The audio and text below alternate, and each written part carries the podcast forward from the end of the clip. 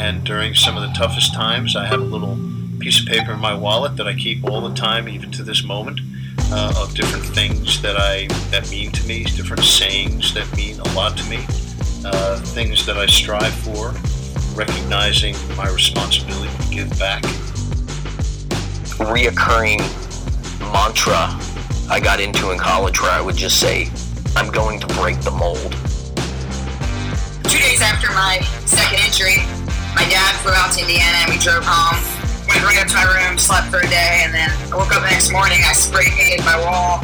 No quitting me. I remember, you know, there is no quitting me, and I won't, you know, I won't give up. The number one thing you got to remember is you're transferring energy. And whatever energy you got is the energy the viewers are going to have.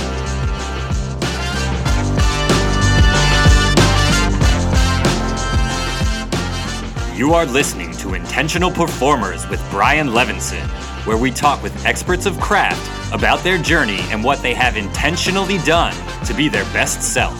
As we talk with them, the hope is that we uncover intentional gems that you can use in your life. Now, let's kick it over to Brian to introduce this week's guest. Hello, everyone, and welcome back to the Intentional Performers Podcast. I am Brian Levinson, excited to have you with us for another great episode. But before we get to today's guest, I wanted to let you know about a few things that I've been up to. First of all, we recently launched a new company called Strong Skills, which is a coaching and training company that believes mindset, introspection, communication, resilience, teamwork, empathy, things that are often referred to as soft skills are actually at the very core of successful leadership and successful performance. In our mind, there is nothing soft about these skills or their impact on individuals, teams, and organizations. In fact, these are actually our strong skills, hence the name. I'm super excited for what we are doing and the team we have assembled. If you are interested in learning more, head over to strongskills.co. That's strongskills.co. Also, on that website, you'll see a tab about my new book, which is called Shift Your Mind. It breaks down nine mental shifts to help you thrive in preparation and performance. Really excited about it. It's building some momentum and can't tell you how much I appreciate all the support I've gotten already. This book took me about three years to write, and I'm extremely excited to share it with you. If you're interested in pre ordering the book for yourself, you can do so at Amazon, Barnes and Noble, or IndieBound, where you most likely will be able to find your local bookstore, which of course we want to support those bookstores. So head over to one of those websites and buy the book. Also, if you're interested in buying a bulk order of at least 20 or more copies, we've created a special offer that includes a shout out on this podcast, an hour long Zoom call with yours truly to discuss the book, and a mention on social media. We hope the book can help you and your team thrive. Now to today's guest. John Sipher is the co founder of Spycraft Entertainment, a production firm providing content and talent to the entertainment industry. John is also a foreign policy and intelligence expert and social media influencer. He's really active on Twitter. I highly recommend you follow him there. And his articles have been published in the New York Times, The Atlantic, The Washington Post, Politico, pretty much pretty much everywhere you get your news. John has has appeared. He regularly appears on the PBS NewsHour, CNN, NPR, MSNBC, BBC, etc., etc. He retired in 2014 after a 28 year career in the CIA, National Clandestine Service. At the time of his retirement, he was a member of the CIA's Senior Intelligence Service, the leadership team that guides CIA activities globally. John served multiple overseas tours as chief of station and deputy chief station in Europe, Asia, and in high threat environments. He has significant experience working with foreign and domestic partners to solve national security challenges. John also served as a lead instructor in the CIA's clandestine training school and was a regular lecturer at the CIA's leadership development program. So, this is somebody who knows leadership, has been in rugged and scary and tough environments, and he is also the recipient of the Distinguished Career Intelligence Medal. From 2014 to 2019, he worked as a consultant for the McChrystal Group. Shout out to Sebastian Little, one of our previous guests who also worked at the McChrystal Group. He also, John, was a consultant for CrossLead, which is a software and service firm. John also has a sports background. He was the captain of the four time national champion lacrosse team at Hobart. And he also added a variety of executive courses at Harvard, Northwestern, the Aspen Institute, and the Intelligence Community's Executive Leadership Program. So this is somebody that lives at the intersection of sports, leadership, high performance. He's perfect for the Intentional Performers podcast. And I know you're going to love his wisdom, his knowledge, and how intentional he is about going about how he thinks and acts within this world. So, without further ado, I'm so excited to present to you John Sipher. John, thank you so much for coming on the podcast. Really excited to chat with you and learn from you today. When I emailed you to confirm this meeting, I said, Hey, John, just making sure we're still good to go. And you wrote me back, Yeah, I'm, I'm a little nervous. And I thought to myself, I'm like, All right, here is this person who's been all over the world and, and probably been in some pretty hostile situations. And this is this is making him nervous. And i thought that was kind of an interesting email to send. I'm curious to talk to you a little bit about nerves and, and pressure. And figured we just dive right into there. Like what do you think about nervousness pressure and and, and how do you how do you think about that well i don't i think everybody gets nervous and, and everybody deals with pressure a different way i mean i, I you know grew up and and played sports and then got involved with CIA and lived in a lot of crazy places around the world. And and and you gain confidence in this fact that you can figure things out and you can d- deal with resources and people to figure things out. But you but to suggest that you know you're never you're never nervous or that you that you know especially if you're in charge of people or responsible for people, you're not nervous for yourself. You're nervous that you're doing right by by others. And so you know, when I said I was nervous for this, is because you, were, you talk about a variety of different things and leadership and management and you know and, and and things. And lately, when I've done anything for the press or or podcasts or TV things, you know, I'm talking about Russia and, and espionage and politics and these kind of things. And so I just figured this was a little bit different, and so I I didn't want to fall on my sword for it, but yeah, I mean, I think how you handle nervousness is much different than the whole point of you know people who say they aren't nervous or they never get scared are usually full of full of it. It's interesting because I, uh, I we might we might dabble in politics in Russia, but it's definitely not what I'm most interested in in talking to you. There's a great philosopher named Beyonce Knowles who people have probably seen perform at the halftime show at the Super Bowl and uh, she she's just an amazing performer. And she says i'm nervous when i'm not nervous. If i'm nervous it means i'm going to have a great show. And i think that's what you're hitting on is like how you interpret those nerves and how you think about them. Um, it, it, often dictates your relationship with with nerves and, and pressure when have you been nervous you mentioned like people's lives being in your hands and you know in talking to mark one of the things that I didn't really think about was like his job was to create relationships with people who were risking their lives when they trusted him.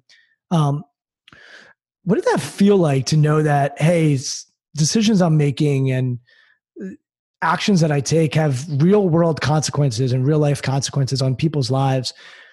How did you carry that? How did you manage that? How did you how did you deal with that?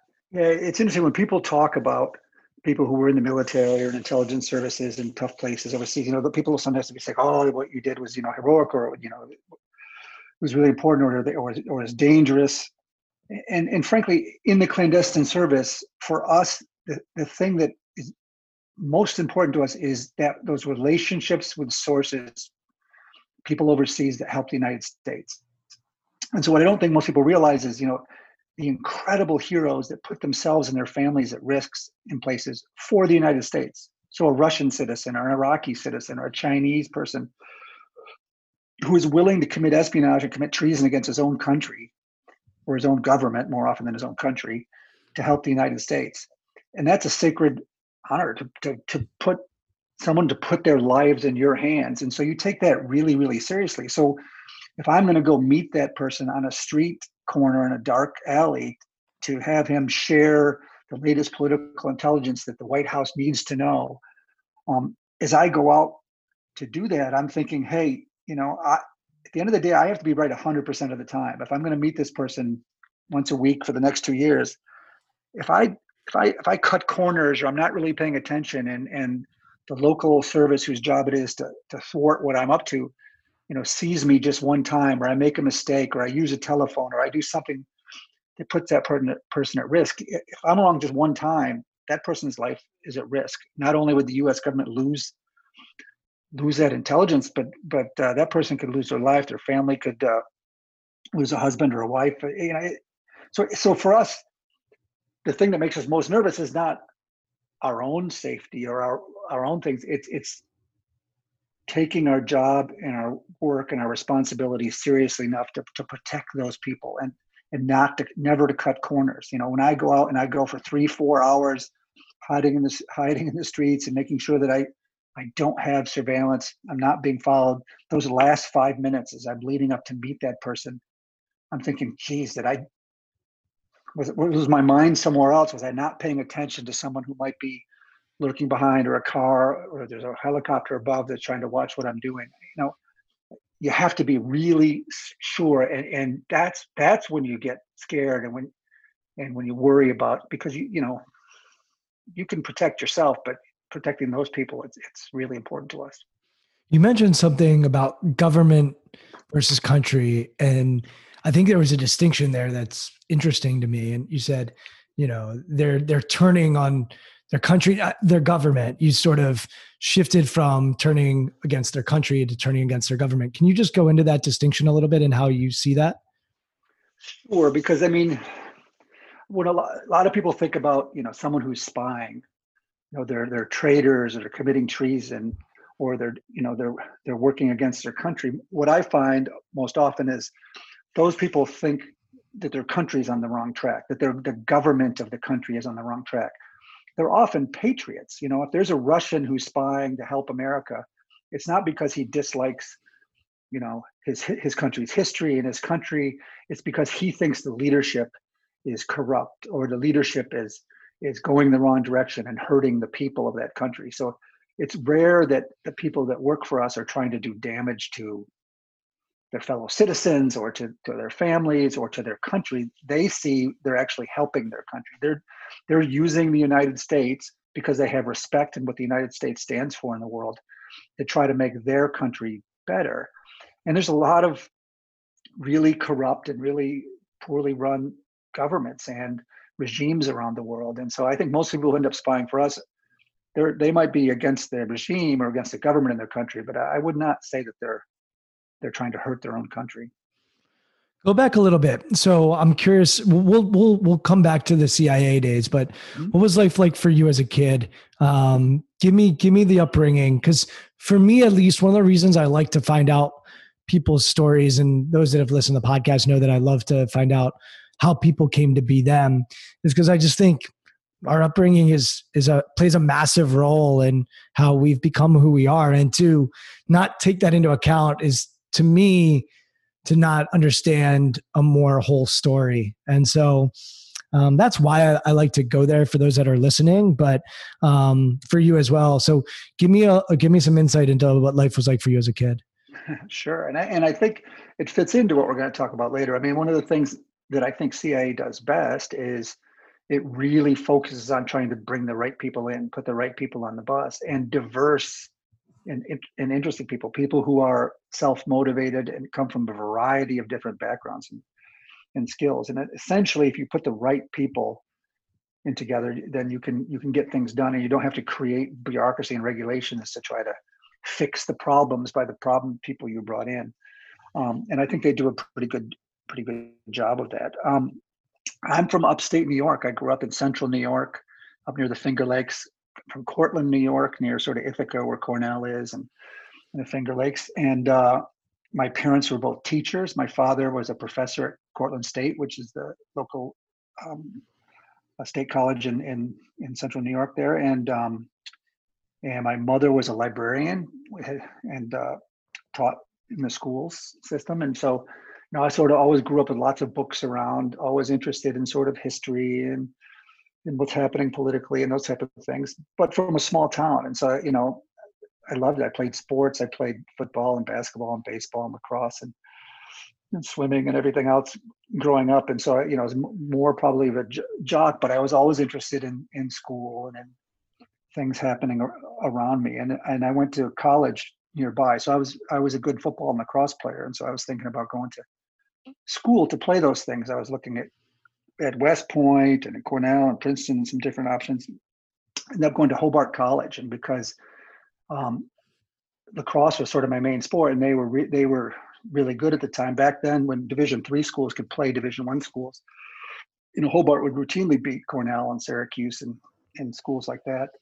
Um, John, so what, what what position lacrosse and what position football? I played defense in, in lacrosse, and in football, I was a tight end and a defensive tackle. Got it. Yeah. Got it. And, and, and so you were able to play both at Hobart. Is that what you're what you're saying? Well, interesting. So I, I was planning to, for all those schools to go play both, and then um, probably a better lacrosse player at the time, and um, and I and I chose to go to Hobart, and I had gone to the lacrosse camp up at Hobart and, and befriended the guy who eventually became our goalie at Hobart, and his father worked there, and so the summer before freshman year, I went up to work at work at the campus and worked on maintenance and tearing apart sidewalks and pouring concrete and all sorts of fun things.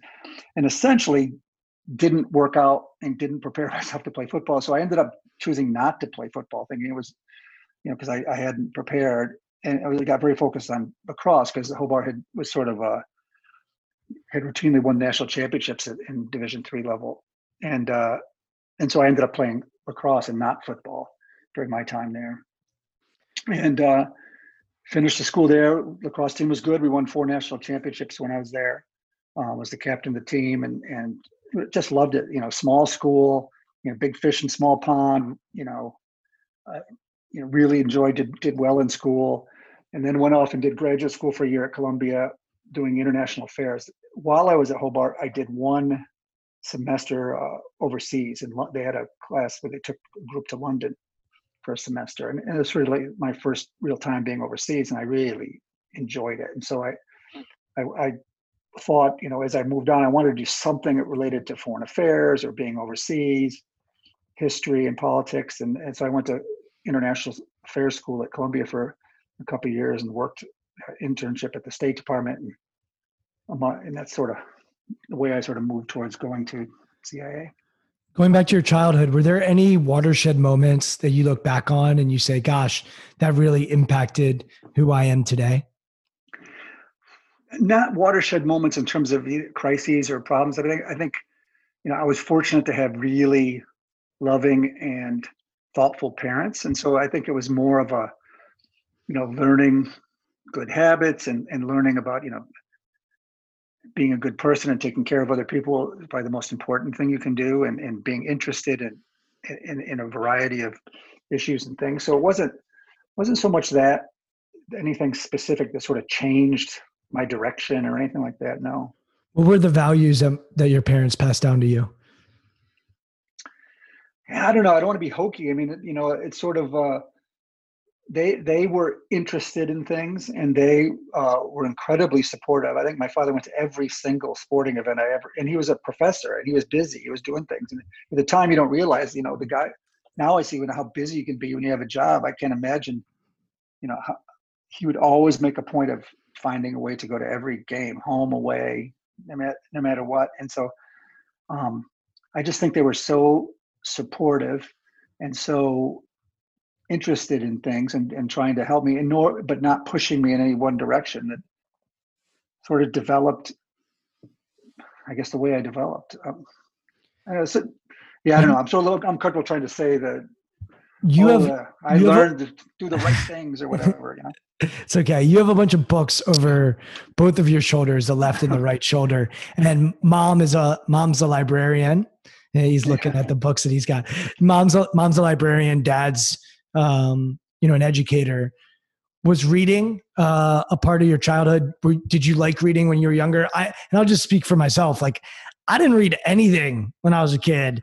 like, I I didn't read much in college, and I went to one of the schools you already mentioned, which is Syracuse. Um, like, I didn't read much in college, and uh, you know, did okay. It wasn't until grad school where I really started falling in love with reading um, and figuring out what I like to read and how I like to read. And today, you know, I read plenty. I'm not like, you know, these people that say, "Oh, I read a book a week." Like, I mean, I read. I, I like to read. It's it's all good. But um, was how education stressed? I would imagine librarian, um, professor. You mentioned maybe going to West Point, maybe going to Princeton. Hobart is is a great school. Uh, maybe how how did education play a role in, in your upbringing? Yeah, my parents went to Syracuse. My mom got her master's in librarian science, and my dad got his PhD from Syracuse. I'm not a big Syracuse fan because we used to play him in lacrosse and all. Um, but uh, yeah, I mean, reading was always part of it. I think my parents read to me when I was young. We had sort of a library. You know, you don't think about it at the time because it's just your home. But you know, we had two of our front rooms were just you know floor to ceiling, you know, sort of library of books. And and I can remember we used to have the uh, the old Encyclopedia Britannica, and I'd sit and just sort of like actually read all the way through and read things and stuff. And so yeah, I mean, when I was a kid, I mean, I'd, if I was to read stuff, it would be sports books or you know, Sports Illustrated more than anything else. But as I got older, I would I would even when I was in college and in graduate school and stuff, I would often read read for fun. So I would do my schoolwork, but I you know it was sort of my way of relaxing at night or whatever, just to read a book, mostly history or stuff. You know, I, I read some fiction and stuff, but I tend to read more nonfiction. So I think just being around the university atmosphere and teachers and, and books and stuff eventually sort of impacted the way I grew up. And you mentioned being a four-time national champion uh, at Hobart. Why do you guys? Why do you think you all were so successful? I, you know, I think there were two things. I think there was a um, a long history there. I mean, Syracuse and Hobart have been playing each other since like 1916 or some ridiculous thing. And you know, Hobart played in the 1880s and 90s against Indian tribes and, and some of the Ivy League schools and things. So there's a huge, long history and tradition there. So that you know, you just you, you fit into. And also, I was fortunate enough, and one of the reasons I went there was just because the coach was so so excellent um, Dave Urick, his name was. He eventually coached at Georgetown, where he went to school. So, but he, he won you know, 12 straight national championships at Hobart, and then eventually went and sort of started up a program at, at Georgetown.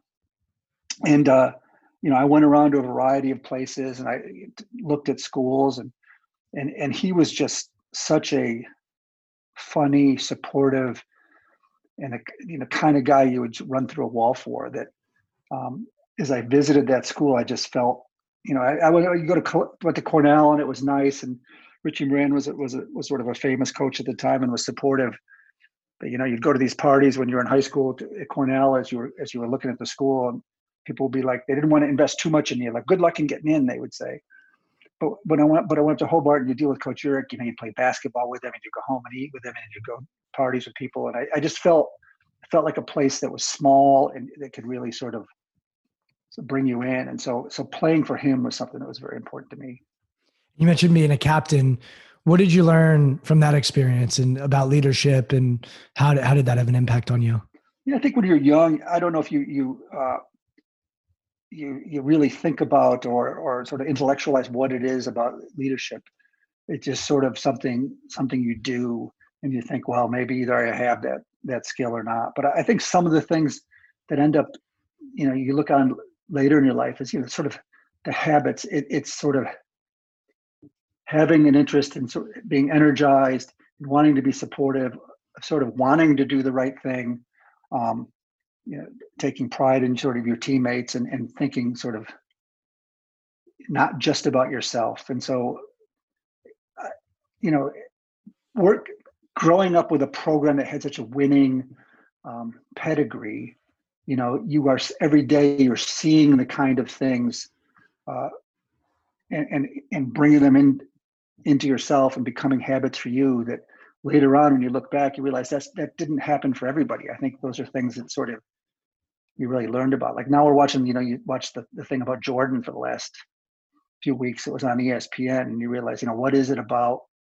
those teams and those um, those habits and, and, and the way they did things that made them successful. And so obviously his talent and his skill was one thing, but how do you mix you know, when he didn't have Phil Jackson and he didn't have Pippen and these other things, w- were they as successful? And, and what is it that sort of made that made that work?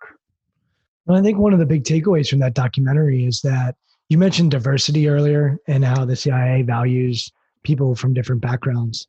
You know, you're looking at Dennis Rodman, you're looking at Steve Kerr, you're looking at Scottie Pippen, you're looking at Michael. Like these guys had different backgrounds. And I think too often, especially in our military, uh, and I've talked to a lot of special ops people, and um, you know, I think there's sometimes a lean to go toward having everybody be exactly the same. Um, it, like I think where diversity adds value is that it shows you different perspectives and different ways of doing things. And I think one of the things about the Bulls is that Phil Jackson was masterful in the way he would try to bring out each individual's best. And look, I think having Dennis Rodman was not easy. And uh, I think they would much rather him show up when he's supposed to show up. But Phil was going to manage him the best he could to bring out the best Dennis Rodman as long as it wasn't going to poison the rest of the team. And there was that moment where Scottie Pippen refused to go back into the game and he has to hold him accountable.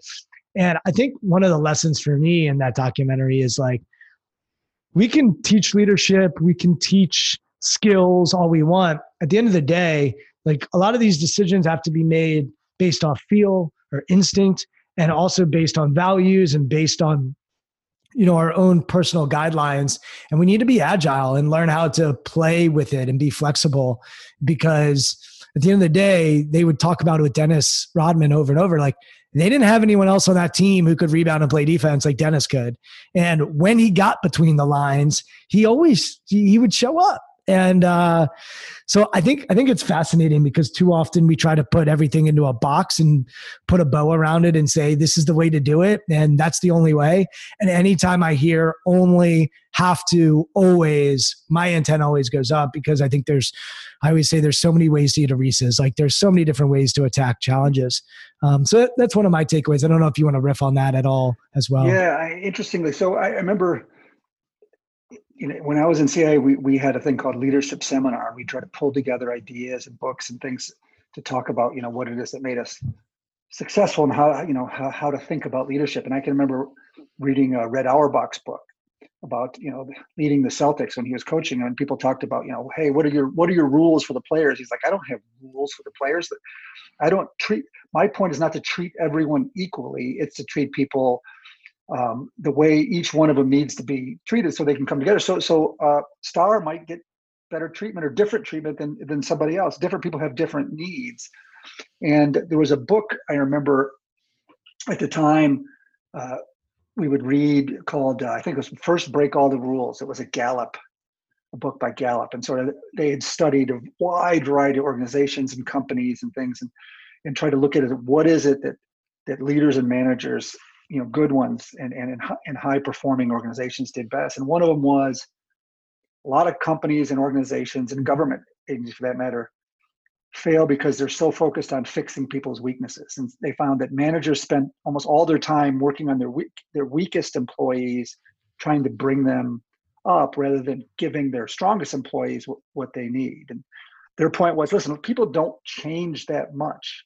Um, but what you want to do is take the people who are really good and make sure they're playing up to their potential. And so leading and management is like selecting, seeing and understanding talent, defining the outcomes for those people, and then putting people in the right fit. So a lot of a lot of um, management failures when people aren't doing well, it's it's not so much that um, you know there's something wrong with them. It's almost you have the wrong fit. You got to find people what, what do they do best and put them in a position to do what they do best rather than try to make everybody the same.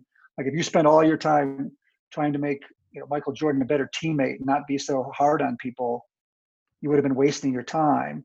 And you know or if you tried to if you tried to make dennis rodman conform you were gonna you weren't gonna get what you needed to do. You had to understand the different strengths and fits of people and put them in the right places and and uh, try to you know focus on the outcomes and so i think those are some of the things is you know a lot of times organizations and companies they're so focused on sort of either on fairness or rules and regulations. And a lot of times you got to realize, you know, regulations and bureaucracy are, you know, often are built up to facilitate the small group of people who probably shouldn't be there in the first place, as opposed to providing a runway for people to do their best. I love it. I, look, I think systems um, and sports is really good at, at teasing this out. So if you have a system in place, then you know what groceries to go shop for. It's like I could go to the grocery store and oh, that looks nice. That looks nice. I'm just going to grab a bunch of stuff. And then it sits in my refrigerator and it goes old and I've got no use for it. And then I throw it away. And that was a waste of money. And so a lot of sports teams will do that. They'll just say, oh, this person's good. They're talented. Give me them. Give me the most talented people. And then we'll put it all together. And then they have groceries that can't function. I think if you look at the Bulls and you look at the Spurs and you look at the Patriots and you look at the Seahawks and you look at, you know, whatever you know, we're in Washington, D.C., the Washington Nationals. Like, you look at great organizations and they tend to know how they want to play and their system and their process. So for the Bulls, it was a triangle. And then they knew, okay, we're going to put Steve Kerr in here. And this is the role that Steve's going to play. He's going to play the Paxson role. And this is the role that our bigs are going to play. And I once talked to an NBA general manager and uh, he said, gosh, we really got to make sure that our players know our system and why we run our system and understand it. And I was like, yeah, but what if you get LeBron James tomorrow? And he turned to me and I'll never forget. He said, Brian, you think the Bulls ran the triangle offense for Michael Jordan? They didn't run it for Jordan, they ran it for everybody else. And so when you have a system, then you, you need talent. Like there, no one's going to say you don't need talent. And in sports, you need transcendent talent. And in addition to talent, you also need to know what's our system? And then i've been in the war room with a lot of these organizations and i've seen great war rooms when they're drafting players and i've seen not so great war, war rooms when they're drafting players. And you have to know what that person does really well. And to your point about potential if we plug them into this space what can they become? And the clarity that organizations you watch the patriots when they take julian edelman who is a quarterback and they say we're going to take this guy who was a quarterback at kent state but we're going to plug him into what we do, and we think he's going to be very good, and he'll probably be a Hall of Famer uh, when it's all said and done. Like they know how they know what they're looking for and they know well this is what this person does well and how can we put that person in a position to succeed but you take edelman and you put him as a quarterback on another team or you put him in a different position or a different place like he's not a hall of famer um, so anyway i think sports can really show how system and process. And then also, I, I loved what you said because I see it so often when I'm talking to CEOs, they're like really struggling with someone. I'll ask them point blank, like, do you think that person is the best fit for what you need out of them job wise. And a lot of times they'll say no. And I'll be like, you're not doing that person any service by keeping them in that position because they're, they're not going to be able to maximize who they are and what they can contribute in that role. So let's try to find a different role or let's figure out another alternative for this person. You're holding them back by dragging them along. Um, you're not doing them any, any service either um, by taking that approach. I want to want to go back to lacrosse. Uh, you mentioned before we started recording that you've got three kids that are high school, college, and and sort of post college. As you think about yourself back then, and you said, you know, you don't really think about it a lot. You just sort of do it, and you're trying to figure it out, but there's not a whole lot of strategy that goes into it. Fast forward years later, you now have people whose lives you are actually managing or in charge of or responsible for, whatever the right word is there. What advice would you give to yourself as the captain of that lacrosse team your, your senior year, knowing what you know now and knowing how you've watched leadership and and relationships and valuing assets and and all that good stuff? What advice would you have given to yourself back then to the person that was just doing it and was just in it?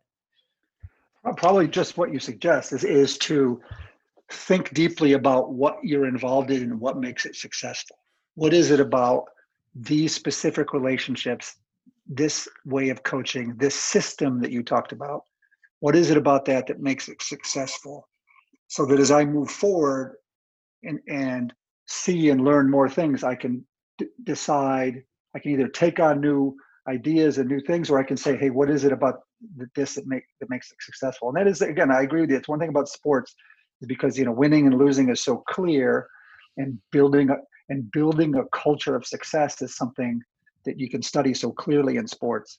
Um, I, I think it definitely translates to other parts you know of of of life you know it's someone who is in college for example and is doing all they need to do to get up in the morning and go to class and get things done and structure their schedule but also take that extra time to go to the weight room or you know don't don't you know be taking drugs and getting drunk all the time or hanging out with the wrong people so that you can focus on on you know you know your your teammates and doing the right thing. And then uh, you know putting in the time and effort. And so so you know at the time you don't realize it but you're in a system and later on you realize when you work for companies and organizations and different things is that there's a that there's a process there. There's there's sort of a variety of inputs that that make that system successful. Well and you know i think successful organizations just like successful sports teams build a culture of trust and and the question is how do how do they do that? And so when you're in something that's successful think about what is what is it about that that makes that that successful? And, and i think if you can if you can replicate that. How do you build trust? I mean you let's go to the whether it's your days in the cia or you've got a freshman who can help you out on the lacrosse team. What are some things that you found help to build trust? Um, a variety of things. One is, you know, um, do what you say.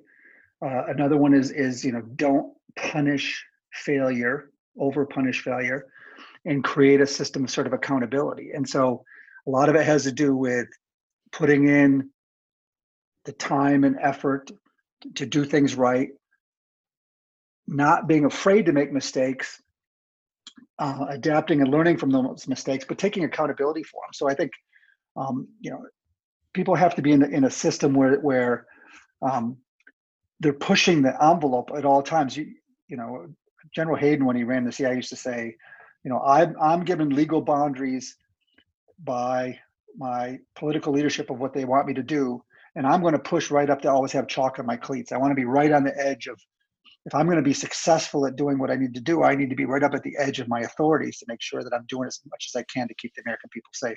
And it's the same in, in anything is you need to you need to push up to that edge. But when you're at the edge, the edge of, of success, of really trying to succeed, you're sometimes going to make mistakes. You're going to step over the boundary. And so you have to understand that there's going to be failure and you need to learn from the failure. But you, but what you learn when you lead people, you're coaching people, is you can't destroy people for failing. You have to you have to teach them to be accountable and then teach them to move on. And so I can tell you an incredible amount of stories of people who've been, incredibly successful and done things for this country. But at some point in their career, they they screwed up. They were in the penalty box for doing something wrong, but they weren't destroyed because they were able to sort of learn from that and, and move forward. And uh, I think you see a lot of in our government now or in, in companies where they sort of create this sort of um, culture of fear. Like if you make a mistake, you're going to get you're going to get destroyed. And and if you're if you've ever been in a bad team or if you've been in a bad organization or been had bad leaders and managers, you realize that you know in that culture of fear, information doesn't flow like it needs to flow. And so those leaders, and I can see it now for, and I don't want to be political, but like President Trump has created this atmosphere where he's always right, and anybody anybody that brings him something he doesn't want to hear is wrong. Well, the, the point is, no one's going to bring him anything anymore. So he's going to be in a position where he's no longer getting the best information.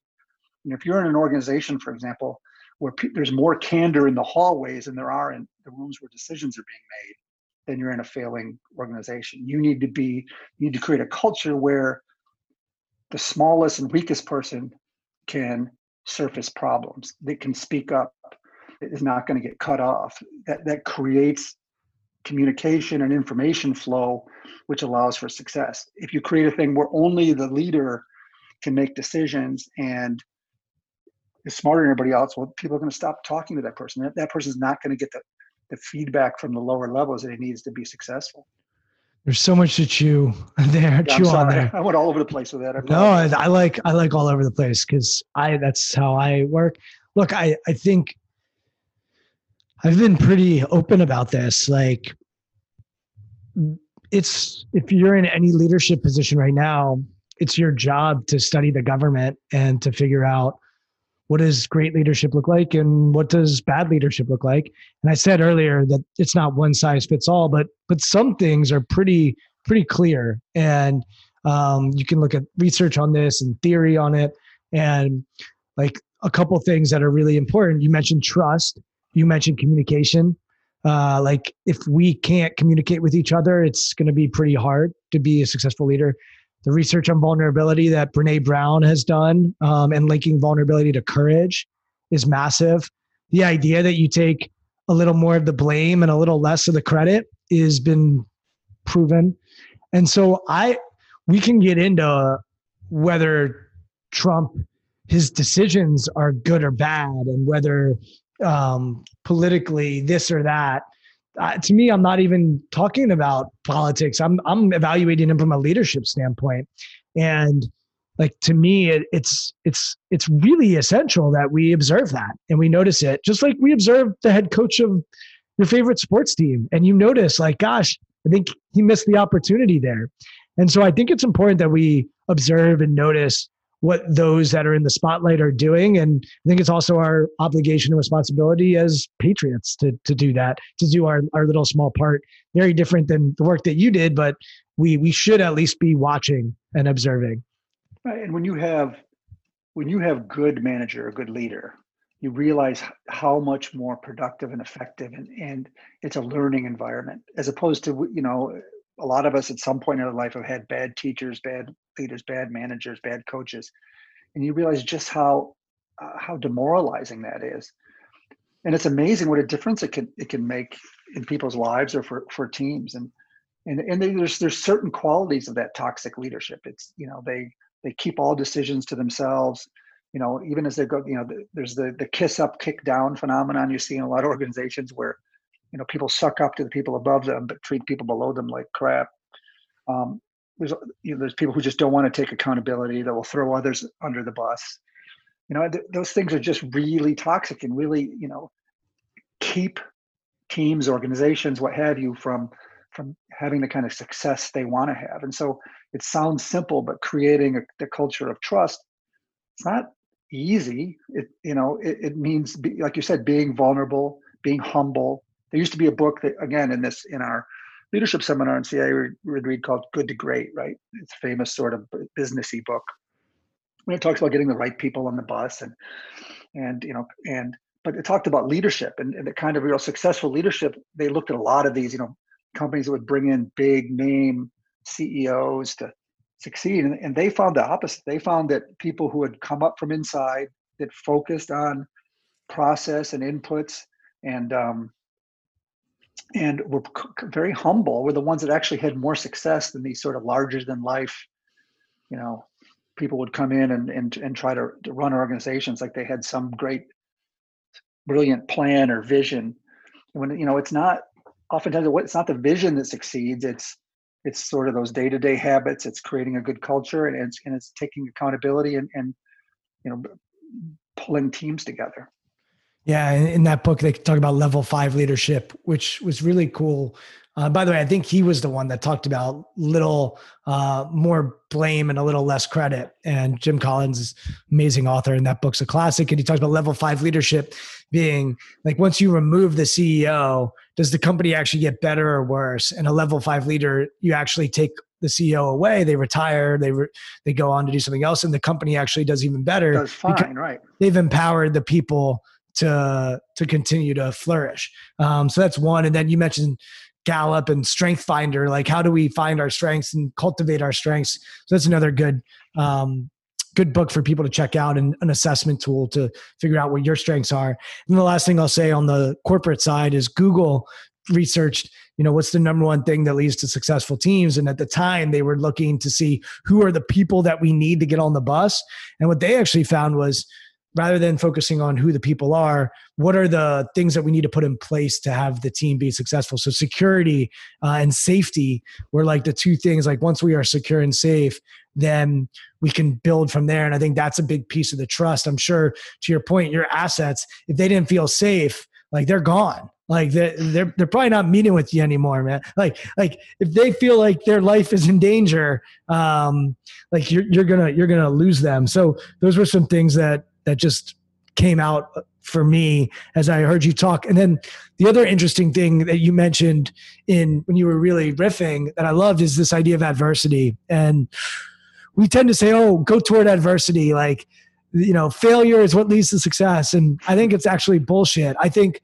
what is true is reflecting on pain or reflecting on your failures. That reflection piece is what allows you to be more successful the next time. And so sometimes I think we glamorize adversity or pain um, and I think what we really need to do, going back to the strengths, is to build in processes for reflection. And you know, being around military people, like the best operators in the world are huge into reflection. Like, hey, what could we have done better? Let's not you know i'm sure at the cia you did the same stuff. Like you'd come together and you'd, you'd brief and and debrief and go over hey what did we do wrong? Like we need to go into those spaces so that we can learn. And so i think sometimes reflection is not emphasized. Instead we say just go towards adversity or fail fail fast fail again.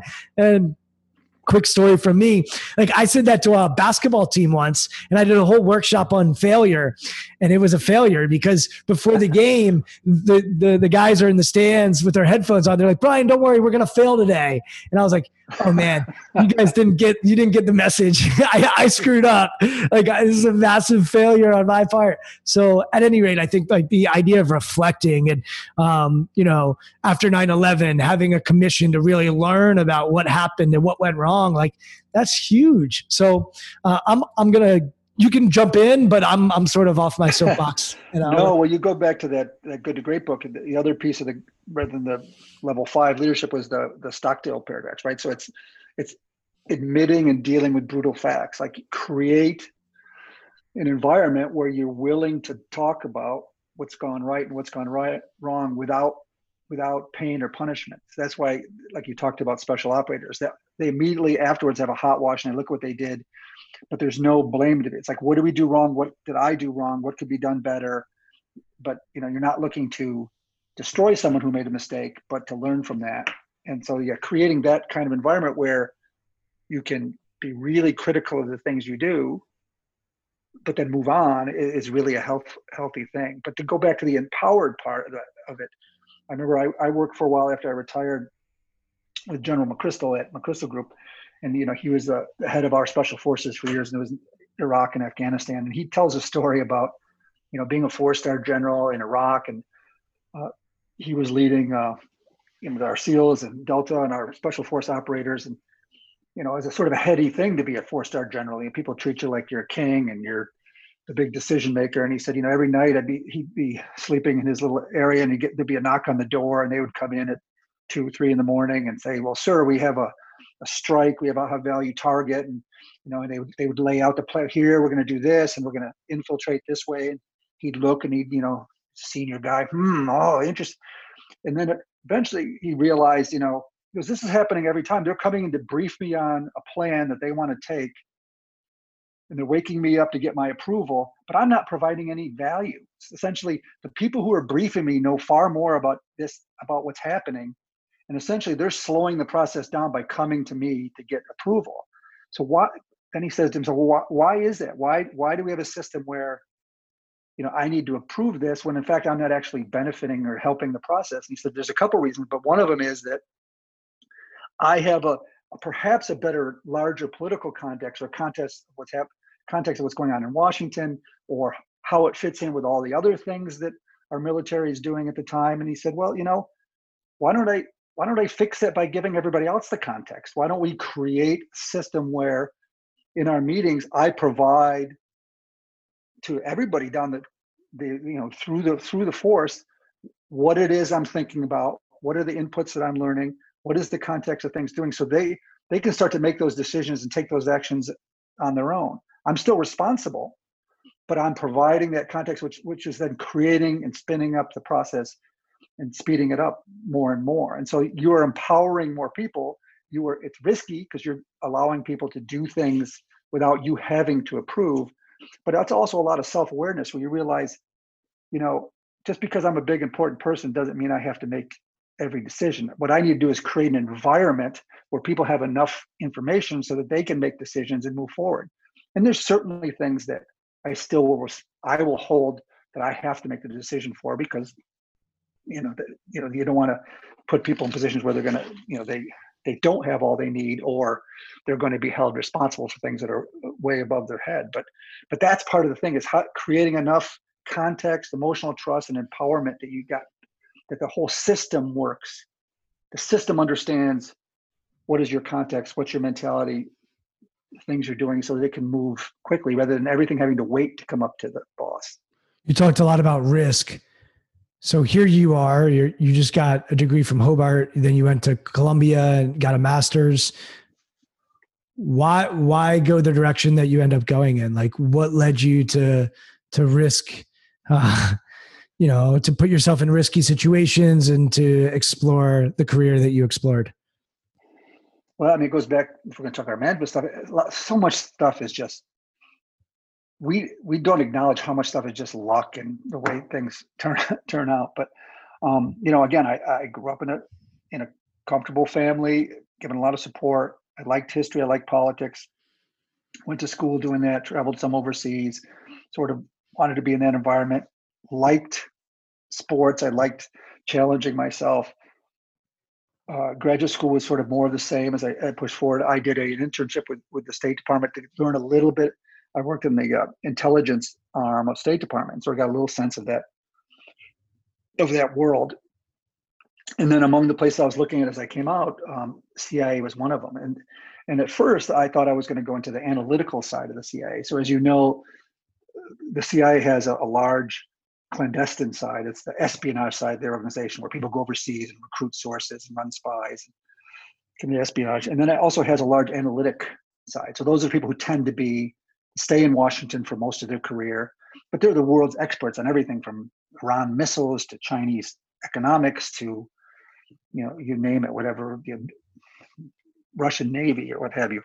Um, and they get all the information from all over the government, from academics and from business people and from from NSA signals and electronic intelligence, from CIA human reports, diplomatic reports, military information. It all comes together for for those experts that write up analysis and, and things for leaders and policymakers. So CIA is a big analytic arm. It has its overseas arm. Then it has sort of a supporting science and technology and the administrative arm. So I thought I was going to go into the analytics side. I, you know, I'd been in graduate school and I thought maybe I would do that for a little while and go back and get a PhD and sort of become experty on something. John, why why the CIA? Was that in your mind from a young age? Like when did that come? No, no, I didn't think much about it or know much about it. Um, I think just you know a series of choices as as I went forward. Like I worked a summer at State Department in, in their sort of intelligence area and realized that hey, you know, for people who in this area, the State Department CIA is bigger and younger people. So the State Department intelligence organization was small intended to be much more senior, older people who'd worked through the State Department and then found their way into their intelligence side. Whereas CIA was a much larger organization that had a throughput of bringing people in out of college and graduate schools and, and that have been working as lawyers or businessmen for a while.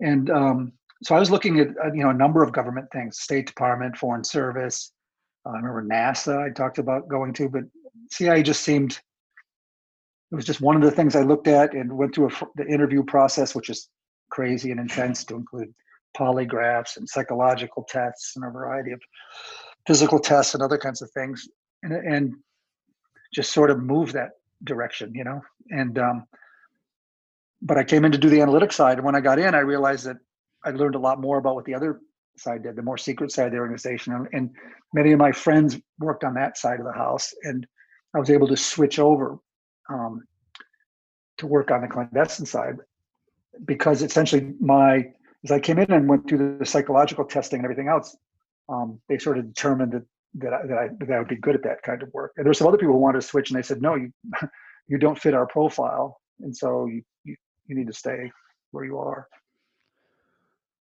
What else interested you? As I like, I think about where I was 18 to 23. Like, I had no clue. Like, I. well, I didn't. I mean, I could have easily gone and been a coach. So I, when I left school, uh, you know, we were good in lacrosse, and so some a number of my friends that I played with at Hobart are top coaches now of, of you know Division One lacrosse schools, and um, and I had applied. I think when I left Hobart to go to to to spend a year in England to coach the English national team, and went through the process but didn't get the job. And at the same time, I'd also applied to coach at Washington Lee University, used to be Division One lacrosse, and went down and interviewed, and also didn't end up getting that. But then I was then I was going to graduate school and sort of moved into this other thing. So I could have easily become a coach like many of my friends had done. And that's probably where I would would have gone otherwise. It's, it's so interesting. What surprised you about being in the CIA once you were in it that was different than maybe what you'd read about or watched movies or like what was different about it than maybe you had assumed or uh, thought about? Huh. There's a variety of things. One is, you know, it's a it's a fairly large organization. The, the, the good thing about it is it's very mission driven. So it's everybody who works there is pretty clear what they're up to and they're trying to do. Um, and I say that almost because when I started to work with companies on the outside, there's oftentimes you see misalignments in company where people are working in sort of different directions, and that, that didn't happen. Sorry, real quick, what what yeah. would you def? What's the mission? Like, what would you define the mission to be for most people uh, at the CIA? Um, keeping the American people safe, providing providing intelligence to policymakers to help keep America safe, and and and, and everybody's very driven to do that, and it's a nonpartisan. I mean, that's one of the things I think is important to stress in today's political environment is when people talk about the deep state or they think that you know the CIA was Obama's CIA or Obama's FBI or some you know Trump's FBI. It's not it's not like that at all. I worked for almost 30 years and with a variety of people in a variety of crazy places doing important things and I almost never ever had any kind of political discussions. Nobody talks about this party or that party or working for this leader or that leader. You're working for the United States and you're you're focused on the issues that matter in that place to provide what what U.S. national security needs. And so, hey, John, did they did they do anything to reinforce that to make sure that you remembered? Hey, you're working for the U.S. You're not working for the president. You're not working for anyone in the government. Like your job is to work for the country. Was there anything that they would do to remind you of that? That's a good. That's a good question. And, and you know, I'm at a point now where I think, no, no, there was nothing. But you know, I when you look at organizations or sports teams, we talk about they build a culture that becomes so so part of the whole that, that you'd almost when you're in a culture you don't realize what you're doing is different from what, what other people might not might be doing. And i think maybe from the beginning they, they develop a culture there um, you know that we're focused we're a foreign intelligence agency. We're focused on on understanding our foreign adversaries, working with foreign allies, um, providing information to to the United States, no matter what, no matter who it is or what they need. So in in some ways, we you know, I think you, you interviewed Marc Polymeropoulos, and you know he talked about we we almost are sort of a little bit disdainful of politicians. Like we tend to think the issues we deal with, we're so focused. If you're living in India and working on Indian things, you understand what's happening politically, national security wise, what it is, what's important, what isn't. And occasionally, you know, senators and congressional people come out and they'll ask questions, you realize like, oh, these guys, there's they don't really understand the issues that are going they think things are black and white. They they have sort of preconceived notions about what this might mean or that might mean. And as you delve deeper into these places, you realize, you know, if you came in with a preconceived notion of this thing is right and that's wrong, the more you learn, the deeper you go, you realize things aren't that cut and dry. That complicated. You know, you might change your view and think, okay, this is right, and then as you learn more, you realize, huh, this is even more nuanced. And so your job is to represent the United States in that country, and as best you can, translate that to Washington of what's happening here, what matters, what's important. And so you take that really seriously. And oftentimes you realize the politicians just aren't taking these things serious. They have they have other inputs that matter to them, domestic or trying to create you know a branding view of how important they are or whatever but it doesn't fit with what the reality of what you're learning. And so we can be kind of d- dismissive of politicians you know rather than uh, you know thinking the, that we you know one nature, party or another. Yeah both the, parties are kind of doofusy but to us the nature of politics is their, their number one job is they want to get reelected. I mean, like I think that that like let let like it's just the truth. And a lot of them, it's not even necessarily wrong because if they don't get reelected, then they can't represent the agenda that they think is the best possible agenda or they can't be in the room to make an impact. And so like the nature of that work is you literally have to be reelected for you to make an impact. And so I don't even I think sometimes everyone can bash on the politician, but this is the system that they're working with. And they have to be thinking about reelection if they then want to make decisions that they feel like they're best to to make an impact on. So it is it's I, true, but also you want when you've risen to that level of national leadership, they sometimes have to step out of that to think of the bigger the bigger national security issues. And so there's there's no doubt that there's tons of domestic things and there's areas that they need to focus on for their own partisan purposes but there's some things that transcend it for you know what is you know keeping americans safe or terrorism or what china and russia are doing or where things are moving in the future that sort of and so yeah we don't expect them to be completely non-partisan but they but you want them to be understand that there's some issues that aren't they can't be just defined by domestic politics and that's what's tough now. You see if you watch what's happening, you listen to the news, there's issues like Russia, China, the World Health Organization that have become domestic political issues. Like when the issue comes up, it's all about fighting over who, what's happening in Washington, rather than what the reality. If you're working in China or Russia or, or on some of these health matters now, and you're taking it very seriously, you realize the debate in Washington has nothing to do with what what you're seeing on the ground. What was it like for you to be undercover? What what is that experience like? And I'd love to know your mindset. Like, what did you have to do mentally to make sure you were sane, to make uh-huh. sure that you were healthy? Um, once again, like you're in behind enemy lines, you're in territories, and I'd assume you have aliases. You're you're uh, you're playing a role, kind of like an actor in a movie. And we'll talk about movies in a little bit. But um, what was that like for you to be undercover? So cover, there's there's sort of two kinds of cover. Um, there's what we call cover for status and cover for action. I don't want to get too much into the weeds, but so cover for status means why are you living in that country? So for most of us, and I, I know you've interviewed some other agency people, you know, we, we are State Department officers. We work in the U.S. Embassy in name your place, Indonesia, Manila, India, Pakistan. Um, and you are, you know, the second secretary for political affairs or economic affairs. You're a State Department officer. And then there's also what we call cover for a- action, which is as you do something, as you check into a hotel, as you meet someone on the street, as you travel, what is the cover that you have to meet? You know, if you're meeting someone who's a potential terrorist, I might use a different alias. I might use a cover to make to make him think I'm a, I'm just a businessman or I'm someone selling something that he's interested in, just to make that re- initial connection.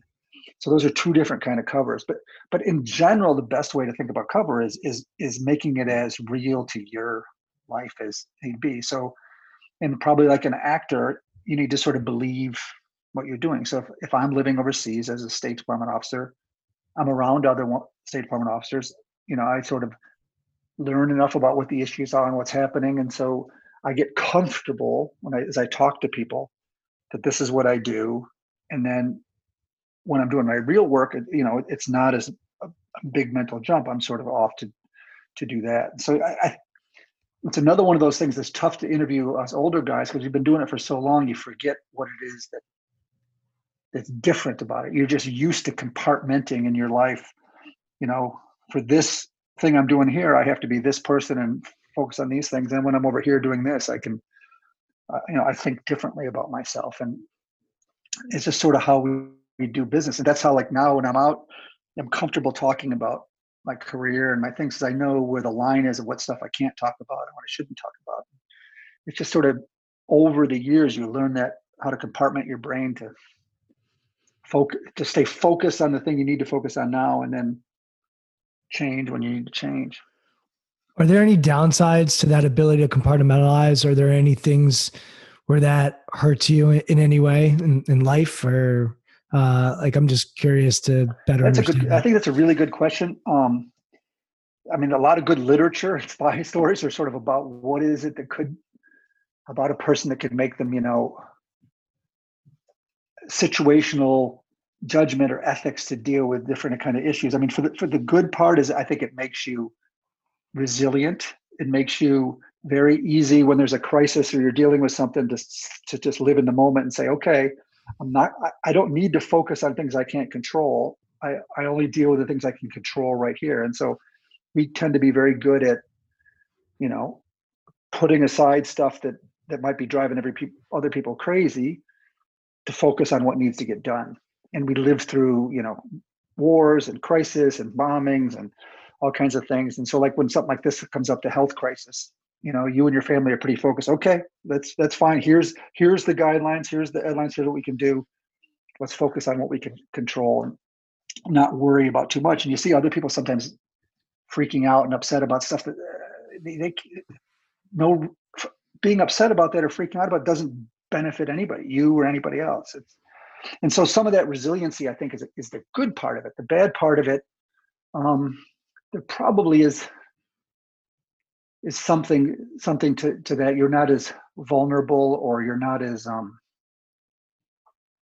you know open to sometimes other people who might need to be able to talk about those kind of things. Because you know i'll be with friends and they'll, they'll, they'll go off about oh, how they're worried about this and that and i'm i'm less empathetic. Tolerant or friendly or empathetic because i need to be right? I'd be like what do you what do you care about you know whatever it is you know? Yeah I mean, i've seen i've seen much worse i'm sure. Uh,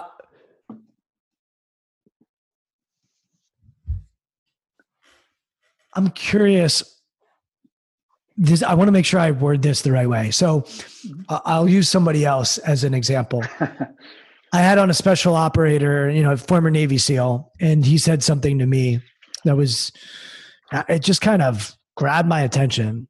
He has a big instagram following and he said brian i've gotten more fulfillment out of my instagram than i did in my service.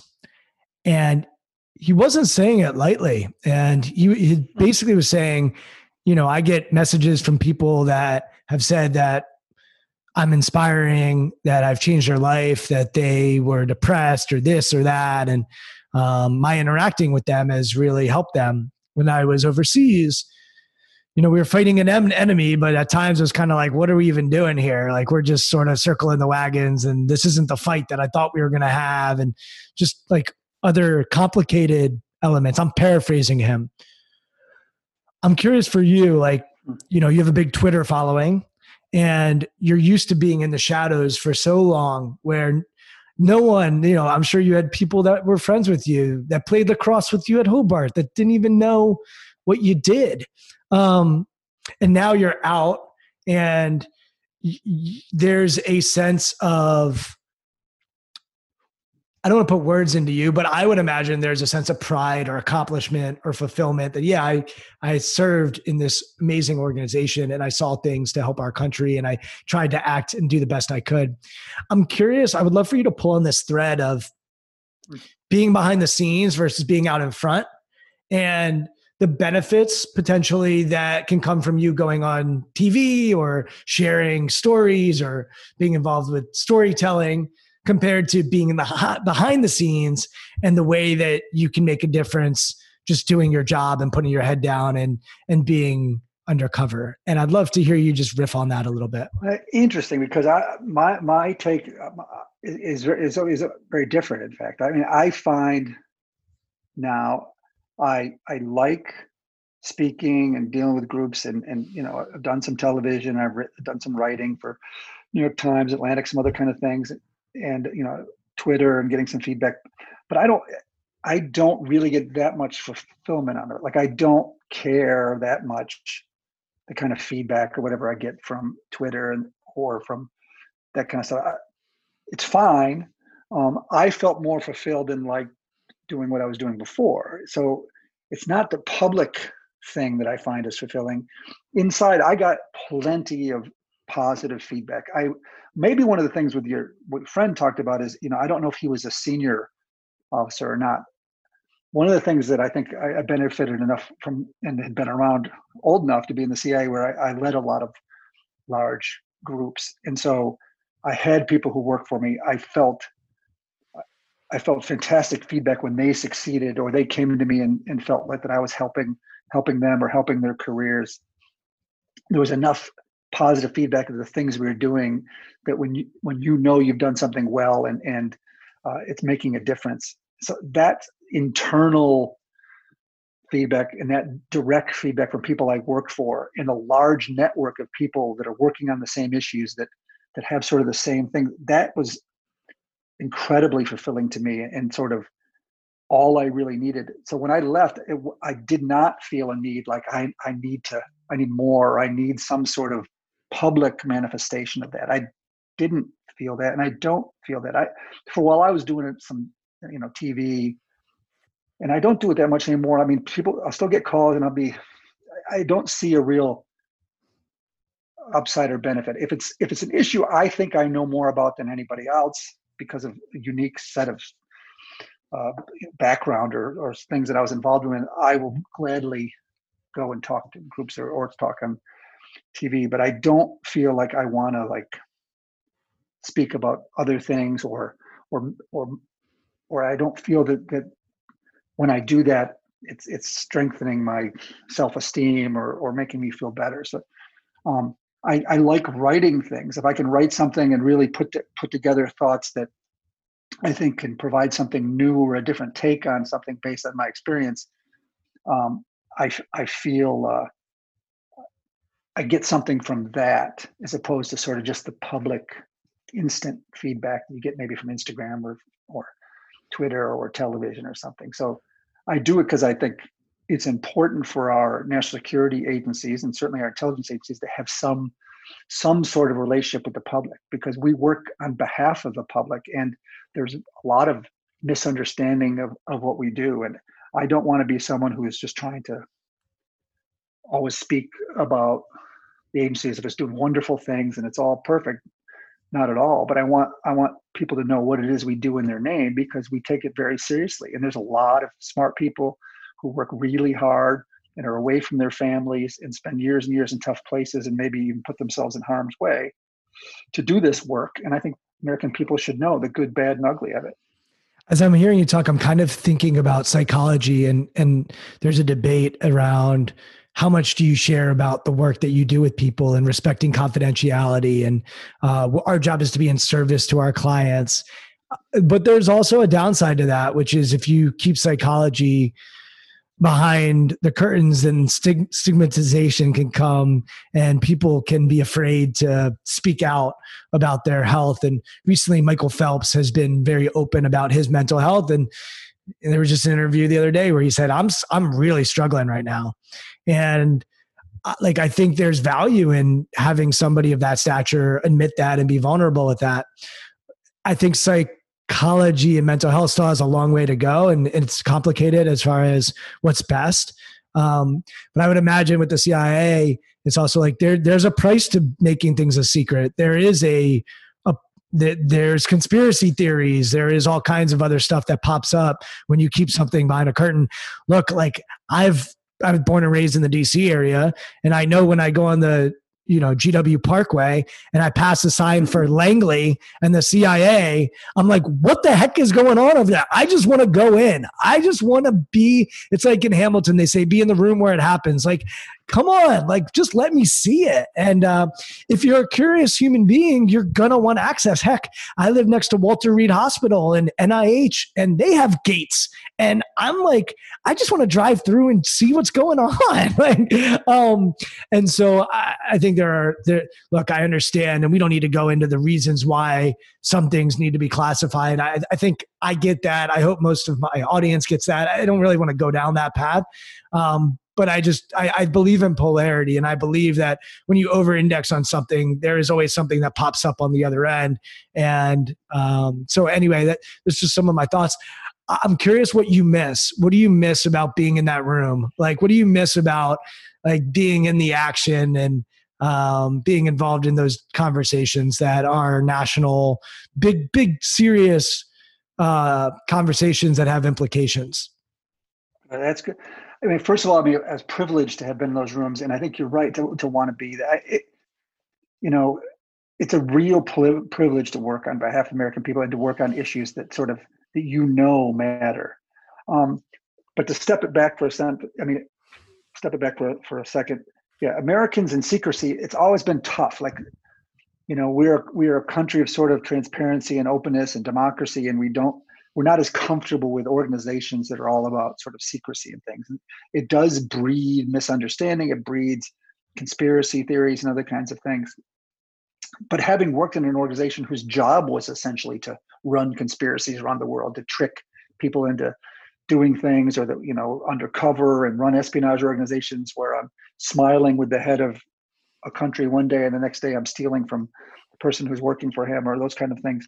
The one thing i can say is anyone who's in the business of creating conspiracy and running espionage and, and managing secrets knows how very hard it is and how the most successful operations things we do are very simple and straightforward and you need secrecy to make them work but there's a world out there that, that creates this spider web of incredible like consp- the, the more crazy or, or or complicated conspiracies are the more likely that they're they're bullshit. Like nobody could pull out even like it's like the Kennedy assassination. The no the notion that you know 60 years could go by with not one person ever saying you know what might have happened is a in this town you know you know if something can stay secret for a week it's a big it's a big deal. Um so yeah i mean the things i miss are like you know as you work with sports teams is obviously the people. Like it's being in the locker room it's the relationships. If if you're with a small group working on an issue that mattered, maybe in a hard place. If you're in kabul and there's people are bombing the embassy and you're trying to get out and you're and you're and what you're trying to do is really important those relationships become tighter and tighter and tighter. And we often talk like in a place like afghanistan or iraq when you're working those almost become like surrogate families you know? People will be out in the first week they'll be in country they'll be calling home every night. And maybe like the second, third week, they'll call home, you know, two or three nights a week. And then by like week six, the people you're with are almost your new family. Like they know you better than anyone. You're working 24 hours a day and you're in difficult situation. You have to understand each other. And I think the military deals with that, some of that. So the people, you develop incredibly close and important relationships. So you're, if you're sharing sacrifice and you're in sharing secrets and you're sharing a mission together. So like sports in the in the locker room, that's a big thing but also the issue. So being focused on a mission that you know really matters is something when you get up in the morning, you go to work, you know exactly what you're doing. You know why it's important. There's no, what am I doing here? Why does this matter? Uh, if you find yourself in that position, working in a place like CIA, then you're you're probably miscast, or you're you know there are poor poor managers and sort of some offices that maybe aren't doing as well as they could be. But it should be very clear. So the ability every day when you be in meetings and you be working with people, you respect smart. You're dealing with really smart people. You're dealing on a really clear mission. Um, the decisions you know you're making sort of matter, and other people would love to be in a position to be making them. And so I definitely miss that. I, I you know, when you're home and I'm working, I'm creating, or writing a thing. I, I take pride in that, and that's important. But it's not the same as being with a group of people working on a really tough problem um, on a mission that you know is about protecting your country. What what don't you miss? There, like any organization, there's no doubt that at, at a certain level there's sort of I remember my dad, he would talk about he was in the army during the Korean War. And you know, I can remember asking him one time, like, "Well, Dad, you were in the army. You eventually became got a PhD at Syracuse and went to be a professor." And I said, "Like, well, why did why didn't you stay in the army?" And he's like, "There was just too much horse shit." He said, "He was, you know, there was just like you'd write things up or do things because they wanted to do, you know, clean your shoes for no reason. Like, so there was just too much stuff that wasn't really wasn't clear to me why the orders they were giving me mattered, and, and I and I he didn't like that, and and we don't have much of that in the agency, but any organization has some bureaucracy or silliness, and in the in the agency at a certain point, even the the more senior you get, the more it's almost like um, it's like high school hallways. You know, your reputation and sort of people talking against each other as they sort of make they sort of nudge each other around politi- for political purposes can be a bit trying and painful. Now, luckily, I spent most of my career overseas. So, working overseas, if you're running what we call station, which is a CIA office, it's very clear what you're doing. It's very clear who you're working with and on what behalf, and it's just wonderful. Washington can be a little bit more of a game because you're dealing with the White House and Congress and Defense Department and FBI, and there's a little bit of it can become a little frustrating and silly sometimes. What did you do then mentally, emotionally, physically, spiritually to make sure you were strong? Or what do you do now? I, I, just would love to go into what you intentionally have done to make sure. Look, I see you take notes like during our time together. I think you even flashed up your notepad and there were a bunch of notepads. You, you're, you're drinking uh, a drink right now. Like, so there's clearly some intention that you have um, based on the computer every once in a while your biceps are flashing onto on, on, onto the computer screen. There they are. Like they, they look pretty pretty solid as well. So i'm just curious like what do you intentionally do to mentally physically emotionally spiritually be at your best? It might be similar to what you did back then. It might be different. Um, feel free to compare and contrast. But uh, i think i think one of the things that people enjoy about this podcast is that they get to learn about what people intentionally do to be the best version of themselves. And so i'm always curious what people are doing to, to do that. Um, well for me it's uh, you know I, I think i developed sort of a I've been sort of very consistent through my life, whether I did it consciously or not. Maybe just sort of comfort zone of the kind of things I do. So I've had a sort of a series of habits of how I have lived, almost depending on where I where I was. Because I again I grew up as an athlete and I grew up in a small town, and so and my parents were teachers. So I I read a lot. I read the papers. I follow issues sort of religiously. Um, I've always sort of stayed in shape. I've never let myself really get out. My knees are really bad. I'm getting a knee replacement in a couple weeks, in fact. Um, but I still try to, you know, lift, exercise, ride a bike. I can't. I haven't run in years. I can't do that anymore. Um, so, so I'm pretty. You know, I've, I've never sort of gone off the rails or started to drink too much or eat too much or not work out or not read or you know, I, I, I'm sort of lucky. I haven't really had you know a lot of sort of psychological or, or family problems that have sort of gotten me off. So I, am pretty consistent. So i you know I, get up early i i what time john? fairly healthy what? What time do you get up? Usually like 5 5.30 now actually with this i'm getting uh, sometimes as late as 7 and stuff. It's sort of um, there's some changes because of always being home and everybody being home but but i always get up i i eat fairly healthy i read the papers um, sort of try to keep up on things. I always have several books going. Um, you know, try to exercise, do things. I have. I'm very family oriented, dealing with the kids, trying to take and being involved with what they're doing. My wife, I, we have dogs and stuff, walking the dog, and so there's sort of a process of things that I've done no matter where we've been. But it's funny you mentioned like what is the things people's psychological health and stuff, and we we are joking um, like when you show up in one of these war zone places where everybody's sort of coming together. There's sort of a joke. People talk about, hey, which way is this person going to go? Are they going to chunk, hunk, drunk, or funk? Which so there's a there's some people who get into one of these places and like there's free food and they just eat and they become fat because like, that's, so that's how they deal with the pressure and the psychological thing. And then there's other people because there's often a gym in these places in Iraq and Afghanistan and Pakistan stuff, they hunk out. They, st- they, they like totally get focused, you know, on getting in shape. Or some people start just sort of drinking too much, or you know, or they don't bathe enough or whatever. They the skunk. And so, um, for me, I've never sort of deviated from sort of basic stuff I've always sort of done, and maybe that just makes me boring. I don't know. No, I think um, I think it makes the, me mentally healthy, but it makes me boring.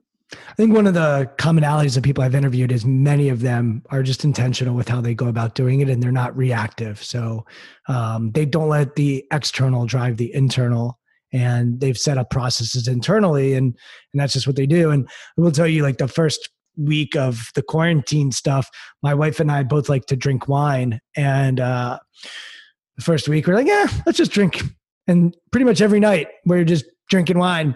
And we came out of the first week and we were like, all right, we think we're going to be doing this for a little while. This is probably not going to be sustainable. And, and, we've checked ourselves. And I think that's where a partner can really be helpful to make sure that you're in good shape. And I've thought about people that are alone during this time. And I think yeah. I heard you talk about camaraderie and the brotherhood or whatever you want to call it. And you're right. Athletes, when I ask them what they miss most, they usually say it's the camaraderie. Um, I think that's why we're meant to be social beings and we're meant to have connections with people. And I think a lot of people are really struggling right now. And uh, to your point, you grew up in a household that was safe and secure, and I, I did as well. And the reality is, a lot of people are not in that situation right. at home. So it's definitely a tricky time in that regard. Um, John, I want to give you a little bit of space here. We've been riffing for a while to just tell people what you're up to now, because I think it's really interesting and I want to learn a little bit more as well. So I'm, I'm curious about it. it. Sounds super cool. It's a little bit sexy as well, and and so having worked in sports and understanding the sexiness that comes with sports and uh, the excitement that comes, like I'd love to learn about what you're up to and what you're doing and what that experience has been like. sure. So after I, I retired, I worked for a few years doing sort of a uh, consulting work. I said I worked for McChrystal Group, which is Stan McChrystal's sort of work, working with with uh, private sector and learning a lot about what companies do and try to bring some of those leadership uh, teachings and learnings that we got from CI and, and, bring them into the corporate sector. But for the last couple years, what I've done is I have a small company called Spycraft Entertainment, which is working with Hollywood to try to bring and improve espionage content in Hollywood movies, streaming services, and others. And so I have a friend who worked at the agency, very senior officer, was the chief in Baghdad, chief in Berlin, Manila, other a number of other places. Great storyteller. Was in Afghanistan on donkeys going off for Bin Laden. Sort of grew up as a hippie in, in upstate New York, but and then had you know traveled through India and Afghanistan and all these kind of Iran and places back in the day. Uh, and he retired later than I did. And it's sort of a funny confluence of events. We were at a bar drinking, and I was sort of bragging. I had just gotten a call, like I was home one night, and my phone rings, and, and they pick it up, and it says, "John, this is Rob Reiner." And I'm like, "Rob Reiner? What?" You know, who who, who uh, was in All in the Family and and um, a variety of shows, obviously. And uh, he was, you know, very very sort of a left-wing anti-Trump guy, and was very concerned about what was happening with the Russia stuff in 2016 and 17 and he wanted to do a sort of a video with General Hayden, the former CIA and NSA director, and Clint Watts and myself to talk about Russia things. And so he he did that, and I and I did that with Rob Reiner. So when I was with my buddies and we were drinking a bunch of agency guys telling stories, I talked about oh Rob Reiner, and we started talking about oh you know we should do is we should create a a, a show, you know maybe a uh, Anthony Bourdain type of show where we travel around the world and tell old spy stories from old spy books and things. And we said, well, we should do that. So I ended up hooking up with this friend of mine, and we essentially started to do that. We traveled out to Hollywood, started to work with a variety of either actors, uh, writers, and others, and started hooking up with uh, some companies that represented writers, and found that uh, there's a real interest in in sort of spy stories tend to do well, um, and there's a lot of people really trying to push content now that there's so many services, Hulu and Amazon and Apple and everybody else obviously is in this in this game. And so, you know, as time has gone by, we got a little bit of money for investment and have been traveling out there a lot. We have a number of uh, projects going. So we have several movies, TV shows. We have a kids show with Apple. We have a Moscow-based show with this new streaming service Quibi. Working on an Afghanistan show with MGM. We have uh, we've we've optioned a number of old sort of old or new spy books. There's one on um, the Berlin spy tunnel into East Berlin that we're working with the, guy who had, who wrote uh, Field of Dreams and uh, Sneakers and a number of other movies to try to write a series based on that. Um, we're working with the guy, the original sort of Israeli guy who started Homeland on a couple of different shows. And eventually, what we want to do is, as we start to get stuff on the screen and have success, is then pulse our network of people who who either can consult or have a wide variety of stories to work with writers on different kind of ideas. So we have all kinds of things going, alien shows, and kid shows, and things now. So it's a, it's a slow process, and you know, of all of ten ideas in Hollywood, you know, even ones that look like they're going to go great, sometimes sort of fall through. But it's creative and it's different, and we're around interesting people. We're telling interesting stories we're, we're obviously doing it, making sure to not give up secrets. So we, so anything we write or do ourselves, we're clearing through CIA to make sure that we're not saying anything classified. But it's been tremendously fun, and you know, it, it's one of those things that I had a wonderful career. I wouldn't trade it for the world. Almost 30 years doing stuff I felt was important. But this is fun and creative. So even if it does fail, it, it, it's really good fun, and I've gotten a lot out of it. Yeah, you're pretty lit up, like as you're talking about it. A lot of smiling, a lot of excitement.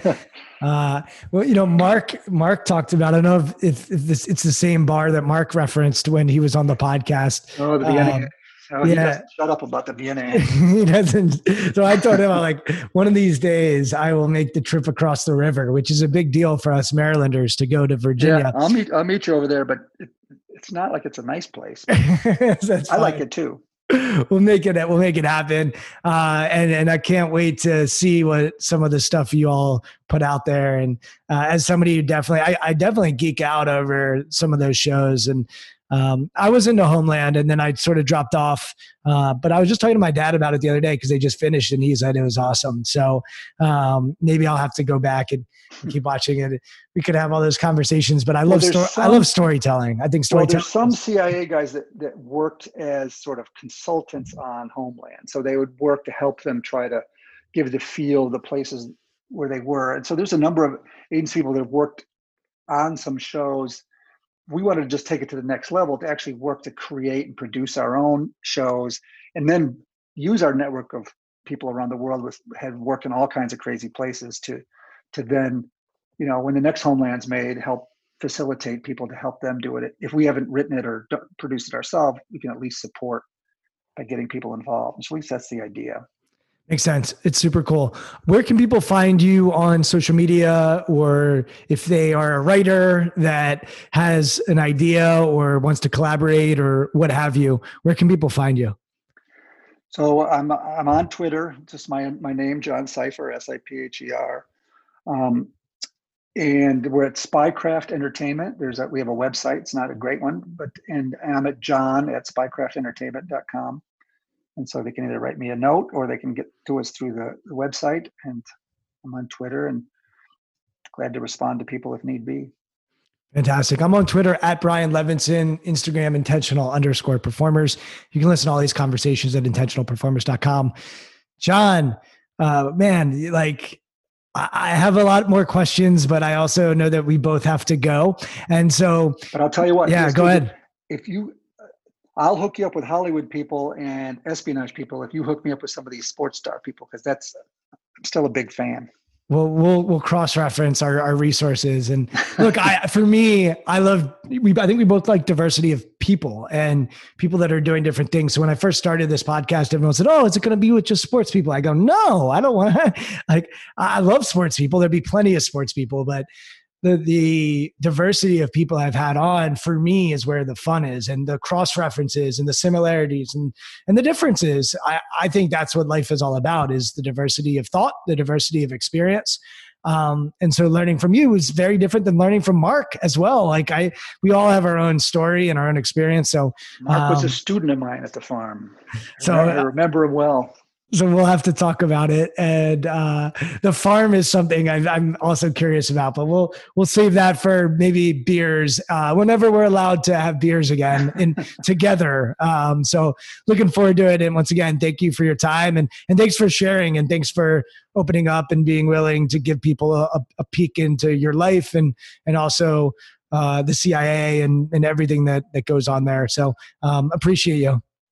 My my pleasure. Thanks for for for allowing me to do this. And yeah, let's share a beer and some um, chili dogs over there whenever you get a chance. It sounds like a bad thing for my stomach, but a good thing for my soul. So we'll make it happen. Thanks, John. Thank you so much. All right. Thank you for listening to Intentional Performers with Brian Levinson. Here is this week's episode gem. If you're in an organization, for example, where pe- there's more candor in the hallways than there are in the rooms where decisions are being made, then you're in a failing organization. You need to be you need to create a culture where the smallest and weakest person can surface problems. They can speak up. It is not going to get cut off. That that creates communication and information flow, which allows for success. If you create a thing where only the leader can make decisions and is smarter than everybody else, well, people are going to stop talking to that person. That, that person is not going to get the the feedback from the lower levels that it needs to be successful.